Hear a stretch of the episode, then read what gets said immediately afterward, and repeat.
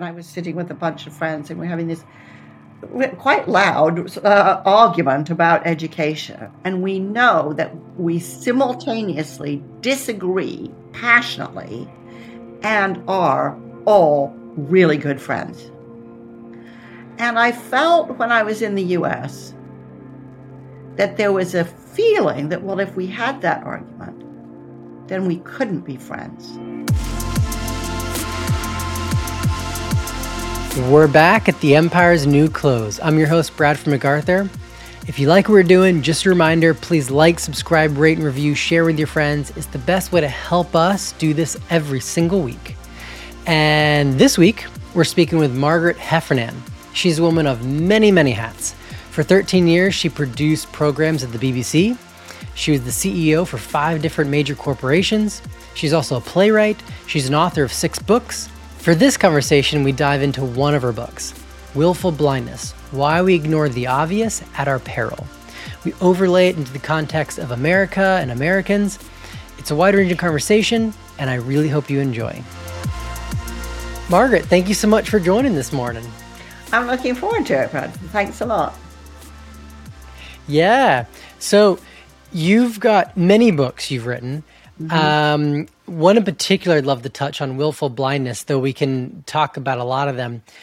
You've got an incredible background and a bit of a journey that brought you here. Maybe uh, explain a little bit about how did you become interested in uh, writing to begin with, and then all these different topics that seem to have to do with power and these different dynamics in the workplace, but also just human nature and the, the greater world we live in. Sure.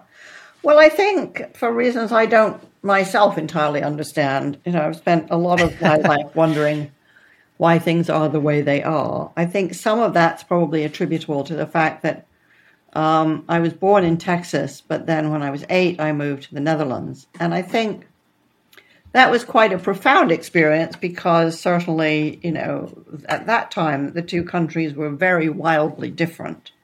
And so it's a very early and profound experience of the degree to which you can do the same things in radically different ways. And indeed, people do do the same things in radically different hmm. ways.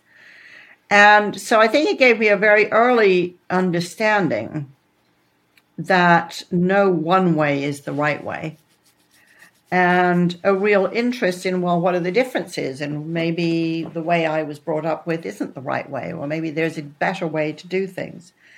So i guess it did you know what travel's supposed to do which is kind of opened my mind.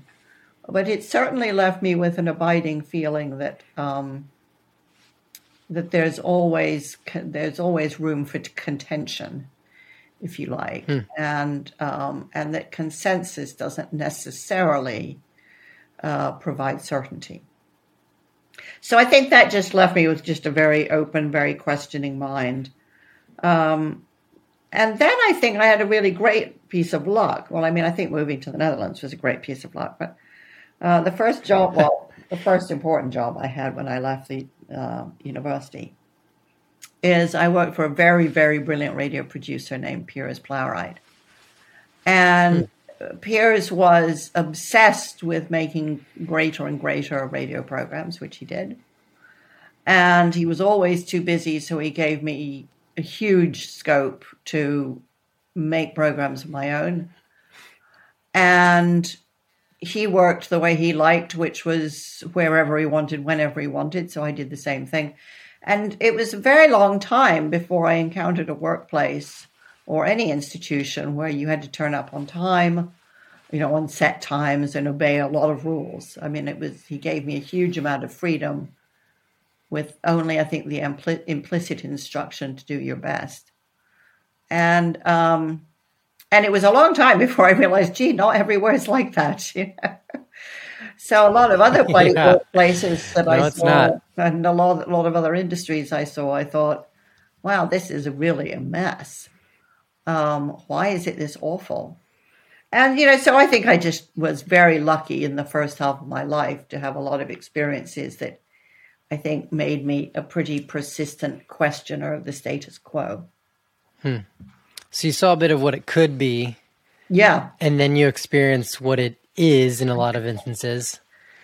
Yeah, and you're like, why, why, why aren't we doing better? Why aren't we doing better? And why do people accept as gospel things which might not be true or which I could see weren't true? Um, I mean, I think also growing up in the Netherlands during the time of the Vietnam War and during the time of, you know, significant assassinations in the United States, it made me see very early on that the US was a very, very troubled place. And, mm-hmm. you know, this was also late 60s, you know, the civil rights movement. And I think it made me very uncertain of the greatness of the country, which when I was living there, everybody seemed to take for granted. And in many instances, I felt quite ashamed to be American. Um, ashamed by the assassinations, ashamed by the racism that was evident in the United States. And so I had what I think is a very useful experience, which was being on the outside. And I think mm. that's where I'm generally most comfortable. Interesting. You know, I actually had a similar ish experience. I, I so I grew up in Georgia, um, and when I was 18, I I left. Um, was in Montana and all over, and then and did a bunch of traveling for. Uh, I was obsessed with whitewater kayaking actually at the time, so I just traveled the world kayaking. yeah. Cool. Um, yeah, and, and um, you know, at that time, I and growing up, there was a sense of shame for me as well of like coming from the South where there's some uh, very deep racism, uh, and then I was uh, embarrassed to be American when I was abroad. But then, as I grew older, and the more that I came back to the U.S. Um, being gone for long stretches, I began to realize there's there's some really wonderful things uh, with the U.S. and actually people abroad um, some some you know it's it's a very mixed bag, but some people really appreciate Americans, and yes. and I began as I grew older to understand a little more that you know what that there's not this black and white, this like yeah, it's it's more nuanced. There's more to it than that, and and it sounds like kind of similar to yourself. It was a bit of this this experience and this journey as you grow older and you learn more about yourself and where you come from and you can't change where you come from. Right. Um, and so now I'm, I'm more proud to be american uh, but in a different way. And i don't think i would could have understood that when i was younger. Mm-hmm. yeah. Um, but so you know a theme that i noticed in uh, some of the talks you give and some of the books you've written it seems to be there's a lot of thought um, put into power and power mm-hmm. dynamics, mm-hmm. and also this idea of untapped power for change. Mm-hmm. Yeah. Why do you think you have zeroed in on this so much? Mm-hmm. That's a really good question. I think um, I think there are lots of reasons. I think that when I was growing up, my father worked for Exxon, and I think you know, by external standards, he was very successful. Um, but I think he hated it for a lot of the time. I don't think he hmm. knew he hated it. He came from a very poor background. he was very grateful for a career that, you know, put him in a place mm-hmm. with um, very significant economic security. Um, but it definitely didn't make him a nicer person, the work, the work that he was doing. Mm-hmm. And um, and I think that made me very skeptical or very, probably very uncomfortable, actually, about the power that this huge company seemed to have over my father's life. I mean, first of all, it had moved us to Holland. And secondly, mm. you know, it, it wanted to move us to Australia.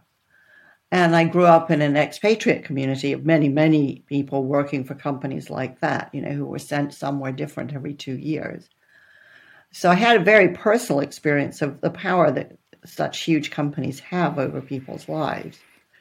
Um, and as an employee, I had a very, you know, probably not exceptional experience as, as an employee of, you know, how you can, as I was lucky to, have a really fantastic boss, but then you can have exceptionally terrible bosses, you know.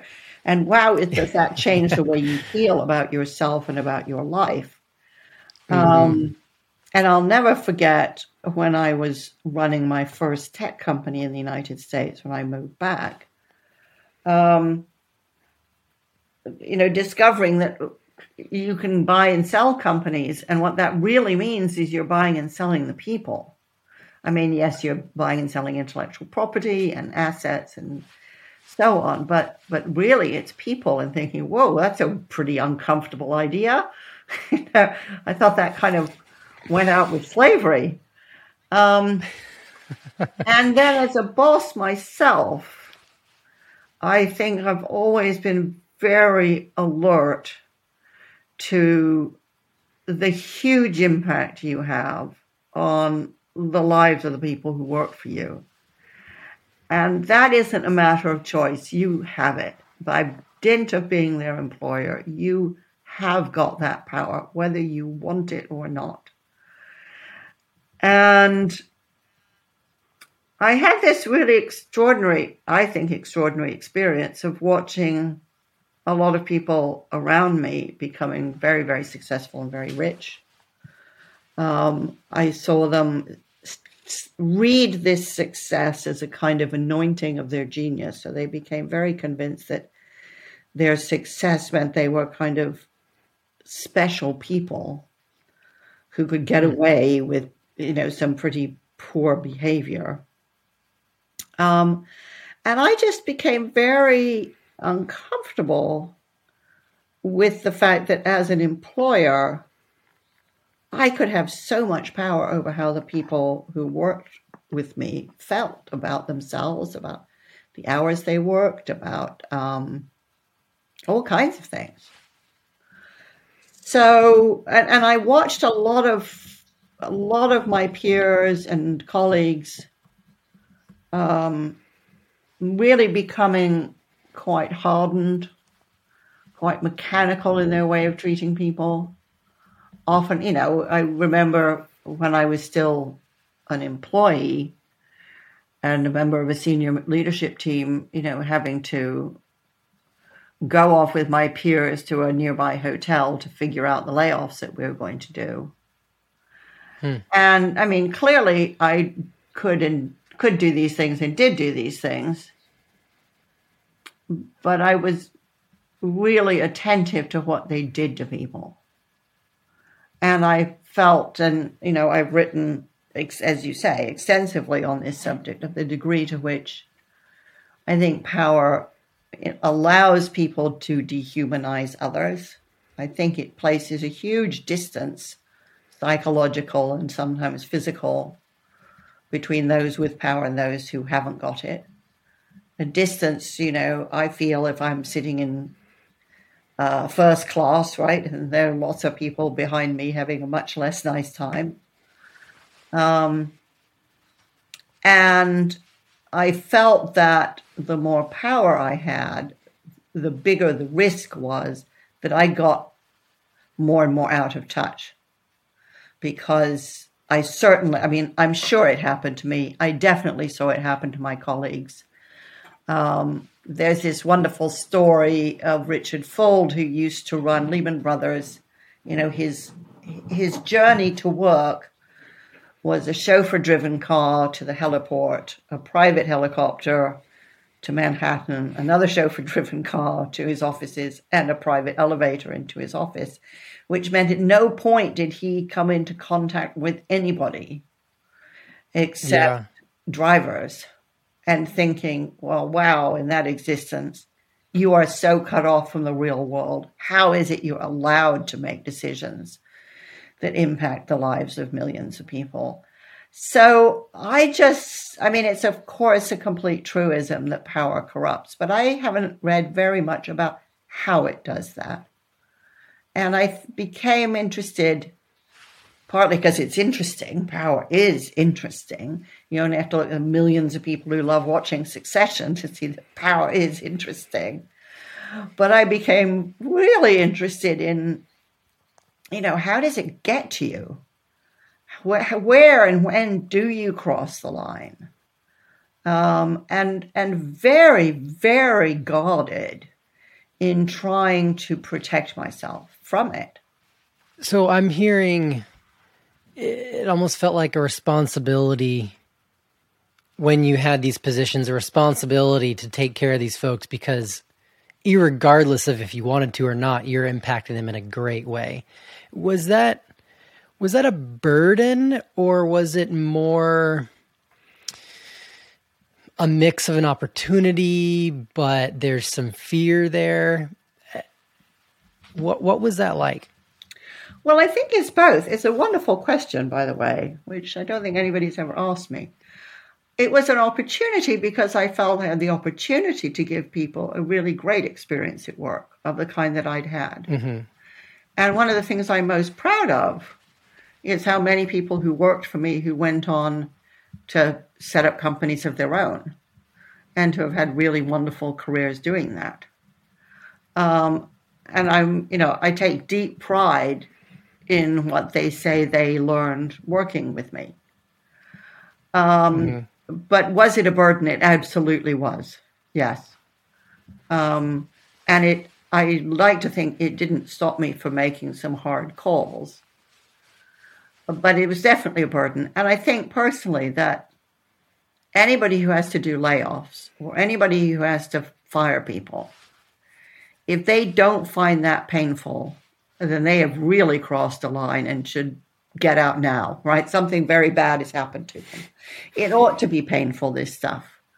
Um, I don't think I don't think it's it's responsible or moral to be able to tell somebody that you're taking their job away from them and not feel something. Now, I didn't find mm-hmm. it incapacitating, obviously, but I think I don't think anybody should enjoy it.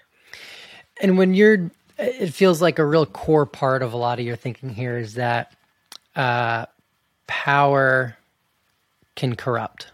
Yeah. How how does it? Oh, you, what you said earlier, something along lines of, um, uh, and you'll say better than me, something along lines of, um, with power, you can begin to dehumanize those around you or mm. under you or th- those that are within your power. Right. Can you walk me through a bit of your thinking of that process? Someone coming into that position, being uh, given all this power or taking it, mm. and then that process, that internal process that happens inside of them where they begin to dehumanize those. Like, how do, what are the mechanics of that? Yeah. Well, I think uh, it's certainly the easiest way that it happens is, you know, you rise through the ranks and suddenly you find you're responsible for hundreds of people maybe thousands of people. Quite a lot of them, you may not know their name. Um, mm-hmm. Even if you know their names, you know very little about them. So now they are living beings over whom you have power, but you know nothing about them. So they become like things. Um, so that, and that happens automatically with scale right? Lots mm-hmm. of business thinkers and writers are obsessed with scale, just got to scale up. Um, that is an unavoidable byproduct of scale, which is people become things. So that just is intrinsically dehumanizing. Now, if you put around that a sort of superstructure of uh, bureaucracy, job descriptions, goals, targets, KPIs, etc., essentially what you're doing is you're treating the company or the organization somewhat like a machine and everybody's playing their part in the machine but the more you um, you bureaucratize it for efficiency the less flexible it becomes the less flexible the people become and the less attention you pay to who are they and what do they care about? And what happens then is that as you start treating people like things, lo and behold, they start acting like things. You know, they behave, they follow the hmm. rules. Mm. Um, they become a little bit, often a little bit robotic. They are highly incentivized, often, to do exactly what they're told which may mean that the perfectly obvious thing that they should do because they haven't been told, they don't do. So, a classic example of this is, um, you know, in the explosion of the subprime mark, uh, mortgage market before the financial crash, you had lots and lots and lots of people who were told, you know, sell this many mortgages, you know, per week or whatever, and if you achieve that goal, you get a big cash bonus, and if you don't achieve that goal, you get given a cabbage. This is a true story. So you get humiliation, you get money. Um, and both of those categories of people knew that they were selling mortgages to people who could not afford them because they wanted to get the cash or they very much did not want to get the humiliation of being handed a cabbage at the end of the week. They all knew what they were doing was wrong but they also uh, nowhere in their job description did it say if you feel you're doing something that's ethically wrong please tell us and here's how. So the system dehumanizes people. Bureaucracies hmm. dehumanize people in the interest of efficiency. And i think you know and this may feel like a rather alarmist comparison but i think i first started thinking about this as i watched my father, you know, live inside this gigantic corporation that certainly appeared not to care about him. And I saw it making him, I would say, less and less human. And, you know, we were living in the Netherlands at a time when the end of the Second World War didn't feel that long ago. And everybody knew that the Nazis were experts in dehumanization on an epic scale. And I didn't see very much difference between the way in which my father was being treated and the way in which people in concentration camps were being treated. Now, that's an extravagant comparison of a kind that a nine year old might make, right? It just felt the same. And I'm not saying, of course, you know, that Exxon was a genocidal company. But it felt to me that all the processes were the same and that the people responsible for carrying them out were being managed in a way to ensure that they felt preferably nothing and certainly no responsibility. And and so I'm I'm extremely wary of scale as an uh, you know an unequivocal good. Um, of course, the climate crisis has made me even more skeptical of scale as an unequivocal good. And I'm also very conscious to get this down to a slightly more mundane level. That at the very least, what happens when you put all these rules and regs and bureaucracies in place is you absolutely constrain what people are thinking about.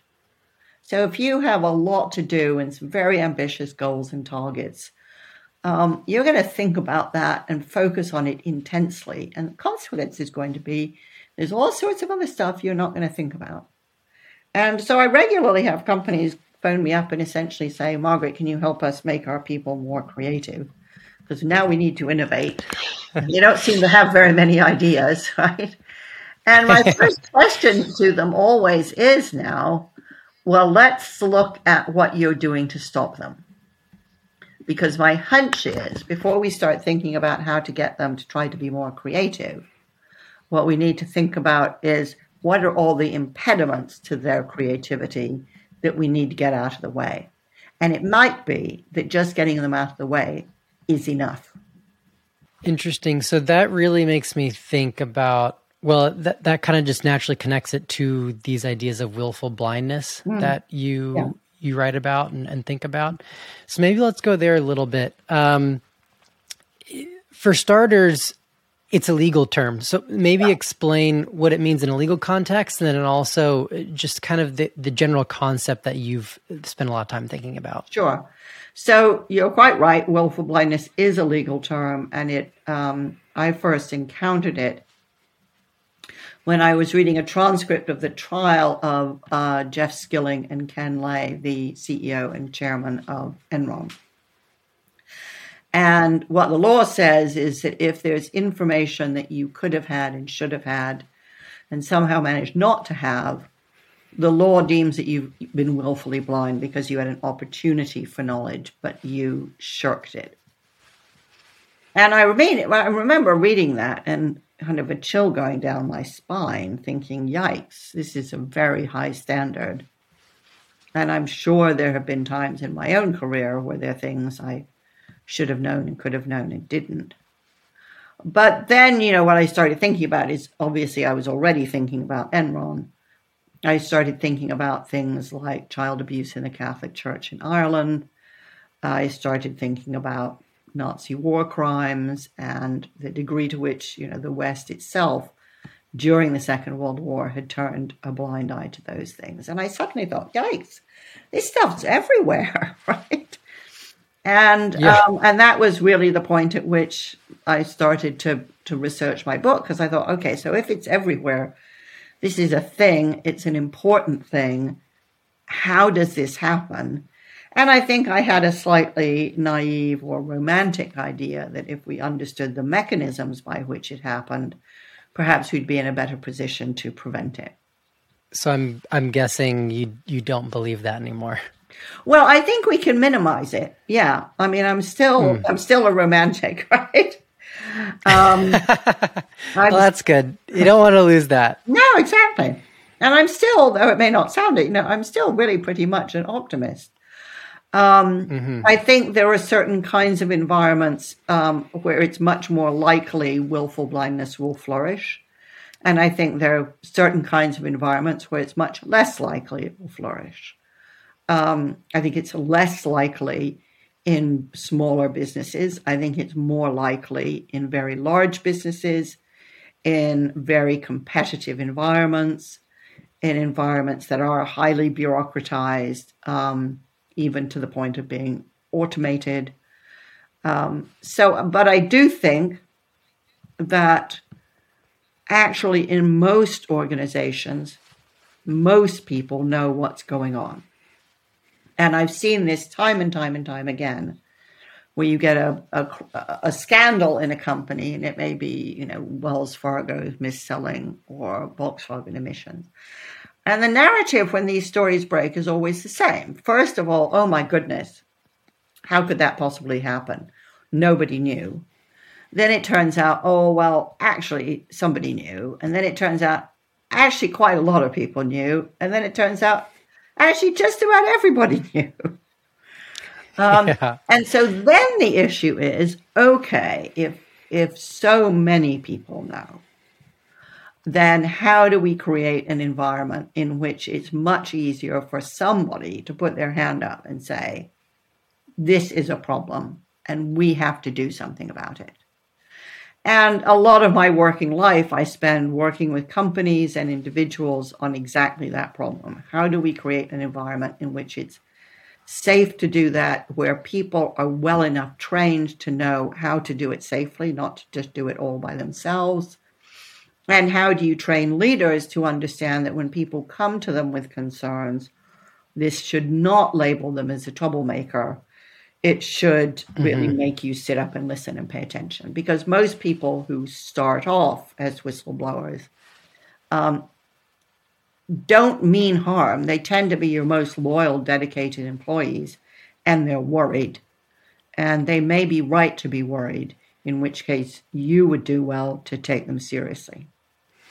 So, this concept of willful blindness, deep down, is it as simple as preferentiating short term gain over long term pain, something like that? Or is it is it much more nuanced and deeper than that?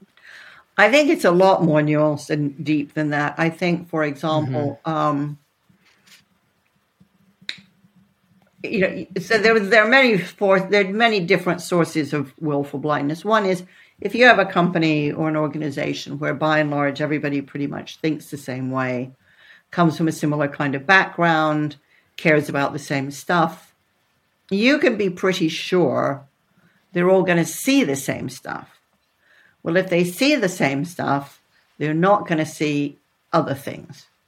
So, at the very least, you're going to miss something. So, this is one of the big arguments for diversity, which is different kinds of people see different things.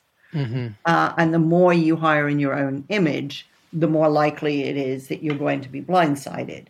And this is one of the many reasons why I think um, the company BP got into so many problems and had so many catastrophic design, um, industrial accidents which is they had lots of people who thought the same way, acted the same way, and didn't want to rock the boat. They also, as it happened, had a phenomenally complex organizational structure that meant half the time they not only did they not know the people working for them, they'd never even been to the places where they were working. So mm. you had a lot of structural blindness, you had a lot of physical blindness, you had, you know, plants in uh, Texas and all over the all over the world being run from a very very tony leafy square in the richest part of London. You know the the cultural gulf in itself was gigantic.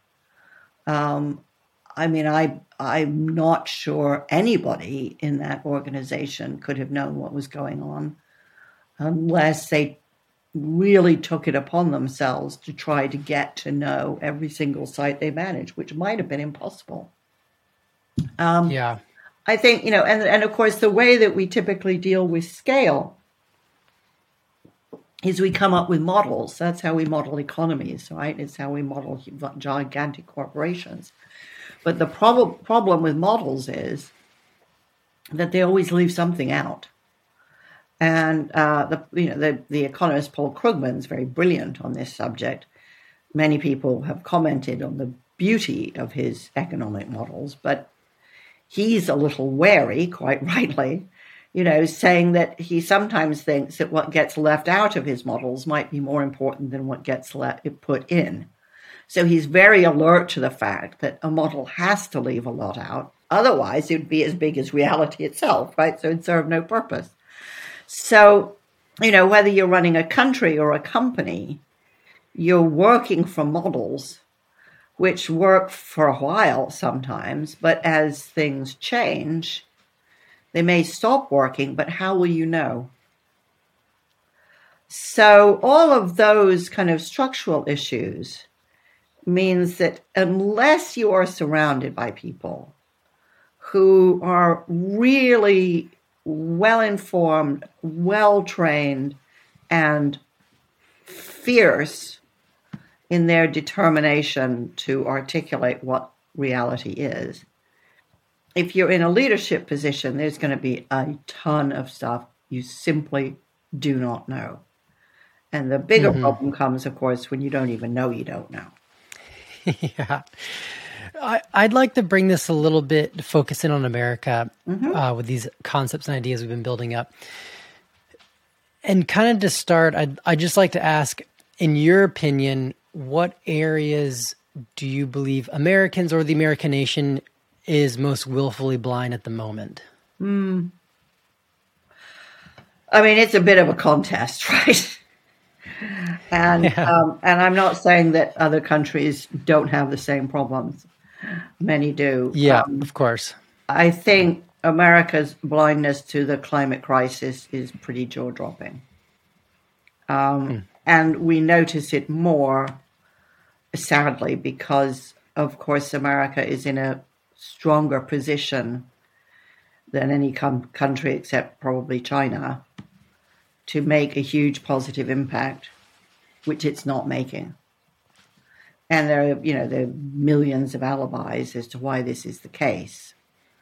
Um, but but it could be doing so very very much more. It has the wealth, it has the intelligence, it has the technology. Um, but it's, I mean, it's for thirty years we've known about this. Much of the finest research is American research done by Americans uh, scientists paid for by American tax dollars.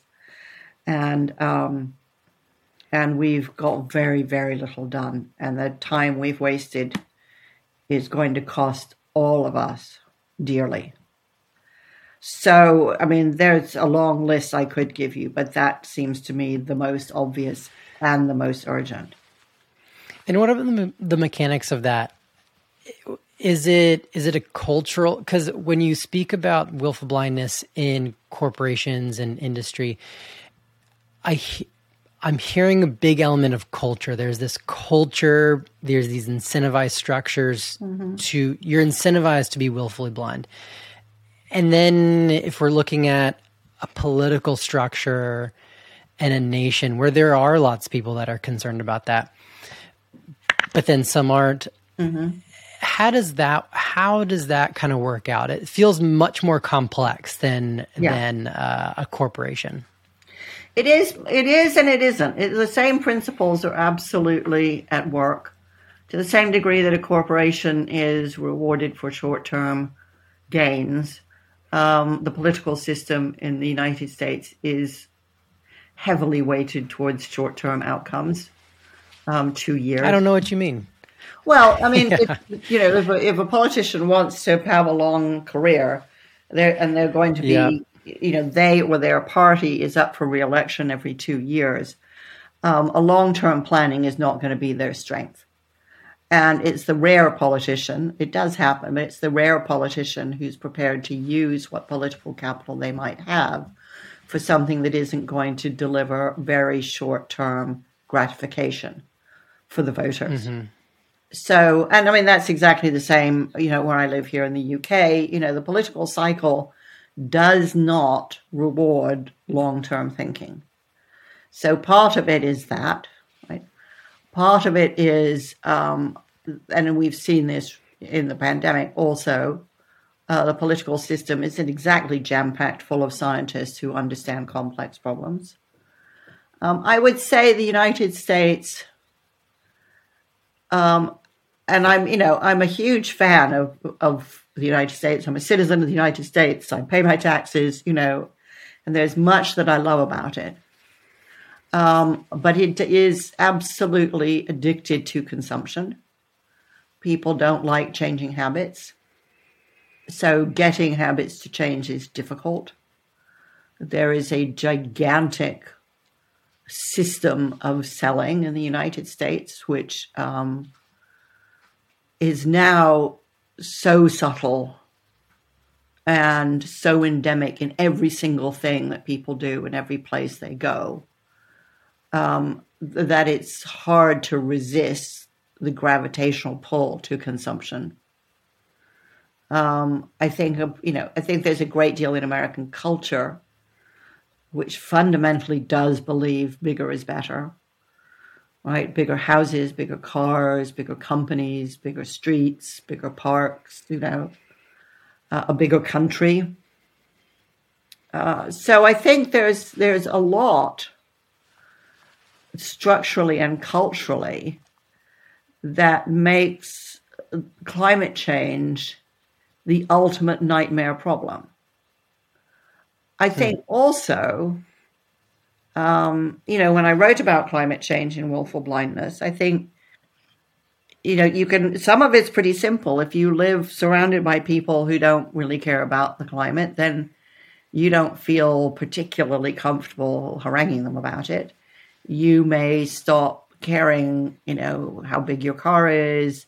You may not be quite so embarrassed anymore at the size of products you buy or the amount of food waste that you produce um, so you're going to fit in with the people that you're around. Um, you're going to have a mental model of success, which is about getting more, having more, right? Um, and you're going to con- conform to the no- social norms that you see around you. And if you see nobody really particularly perturbed by the climate crisis, you may think, well, A, I don't want to be the outsider that cries wolf, and B, well, if they're not concerned, should I be? And so one gets kind of lulled into passivity because, hey, if everybody else is passive, well, why shouldn't I be? So I kind of wanted to step it down to the different um, political parties mm-hmm. and and get your opinion on where's the left and the right willfully blind. But I feel like we kind of covered where's the right willful, willfully blind by talking about climate change. If you got something else, you can throw it out there. But what I'd love to hear is, in your opinion, where is the left willfully blind currently? Well, I think the left. I mean, it depends what you mean by the left, right? Um, I mean, I would say that the Democrats have been willfully blind to inequality for a long time. And i I mean, I, I feel this particularly in the sense that um, I think that the Democrats became very absorbed in courting the rich, having these great kind of war uh, war chests. They became very dominated by fundraising. Um, and they absolutely forgot about the poor. And in forgetting about the poor, they also forgot about minorities and they also forgot about women. That's a whole lot of people to forget about. It's a whole lot. it's a whole lot. And it's interesting. I remember my, my, my son, who's also American and went to university in America, uh, and we were back there this summer turned to me at one point and he said, You know, the thing about America, it just seems to have a failure to learn. he said, You know, how can it be as we come out of this pandemic that nobody is saying what's so blindingly obvious, which is the country needs a national health service? How can it be that we came out of civil rights and then kind of forgot about it? Why did we not learn from the civil rights movement and the anguish that that entailed? Why is it that, you know, that every time um, a black man is shot by a policeman, everybody acts like it's never happened before? Why is it Americans haven't learned that actually arming everybody to the teeth is a really seriously bad idea? And I think that, you know, the left has been very focused on, I mean, in the Democratic Party, very focused on, well, let's get elected and then dot, dot, dot without really engaging with what might have been their bedrock of support and hugely distracted by the notion that, well, if you really slice and dice your data with minute care, you can find everybody who doesn't want the other guys, and getting them to vote for you will just about be enough. So mm-hmm. I think getting overly embroiled in the minutiae of election politics as opposed to politics has left the Democrats uh, looking very thin. And as for the left in America, well, I'd be very hard pressed, and I feel particularly because I haven't lived there for um, some time now, I'd be very hard to pr- uh, hard pressed to say where the left is. I can say from the reading that I've done and you know the talks I have with my American friends that identity uh, politics has sort of diverted focus on the fundamental economic inequalities in the United States. Um, and without some greater economic equ- equality, other kinds of identity equality just isn't possible. Mm-hmm. You know, it's an interesting observation your son made in that the U.S. is a failure to learn. And to open up that a little more, I feel like oh, probably a lot of people, I know I do, um, are like this, but it feels like America doesn't enjoy critique, uh, especially from outsiders. But then either either from Americans, I think there's this sense of pride, and I would even speak to someone who's listening and saying, "Well, I critique America a lot. I, I think there's a lot wrong with it. I would say, okay, what if I was to critique your platform, your point of view, the things you dearly believe that um. should be the way America is? I think that person would take that critique quite poorly and they wouldn't really uh, absorb yeah. any of that into their thinking. And I don't know exactly where that comes from.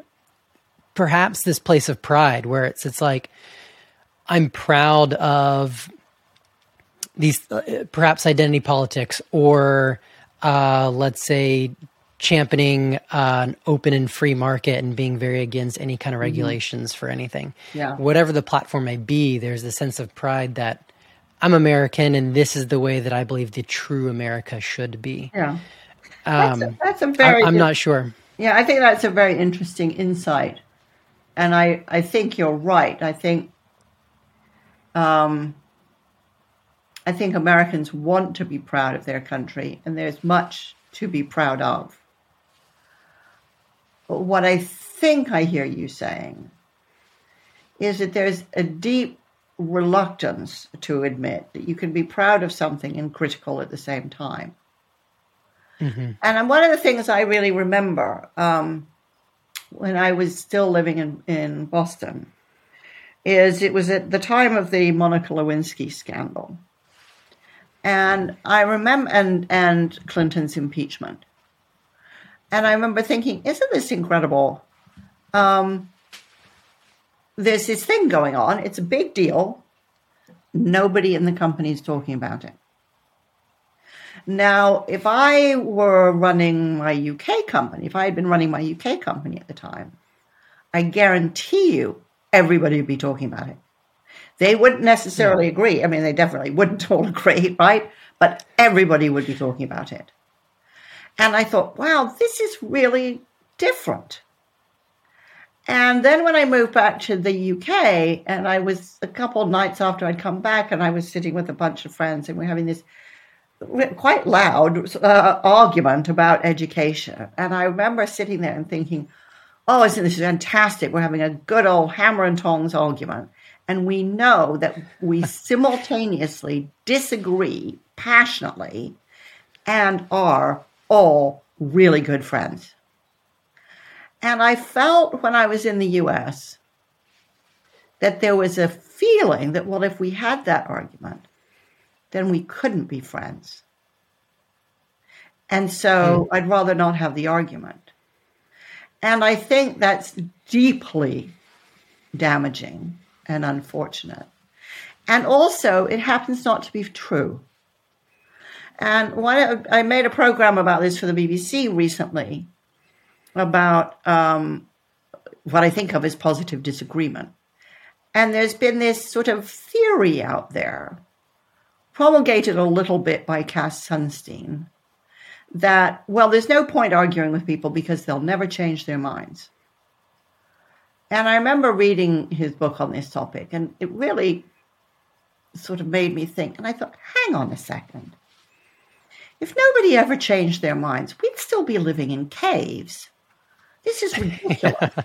people do change their minds. And I started having conversations with people about, you know, on what topics have you changed your minds? Or, you know, and it wasn't just the kind of tired old thing that, well, you know, in my youth I was a communist, you know, and now I'm right wing. It was all sorts of things where people had changed their minds about religion, about drink driving, about seatbelts, about um, at what age you should vote. I mean, about gay marriage. I mean, big things, little things, things all over the place. And one of the really outstanding academics on this topic, a, a, guy named James Fishkin, has done a lot in the area of deliberative democracy in terms of bringing together people um, from very opposite, you know, perspectives and getting them to spend time together. Together, and and people do change each other's minds. What they don't do is change their minds right in front of you, right? And a mm-hmm. complete volte face.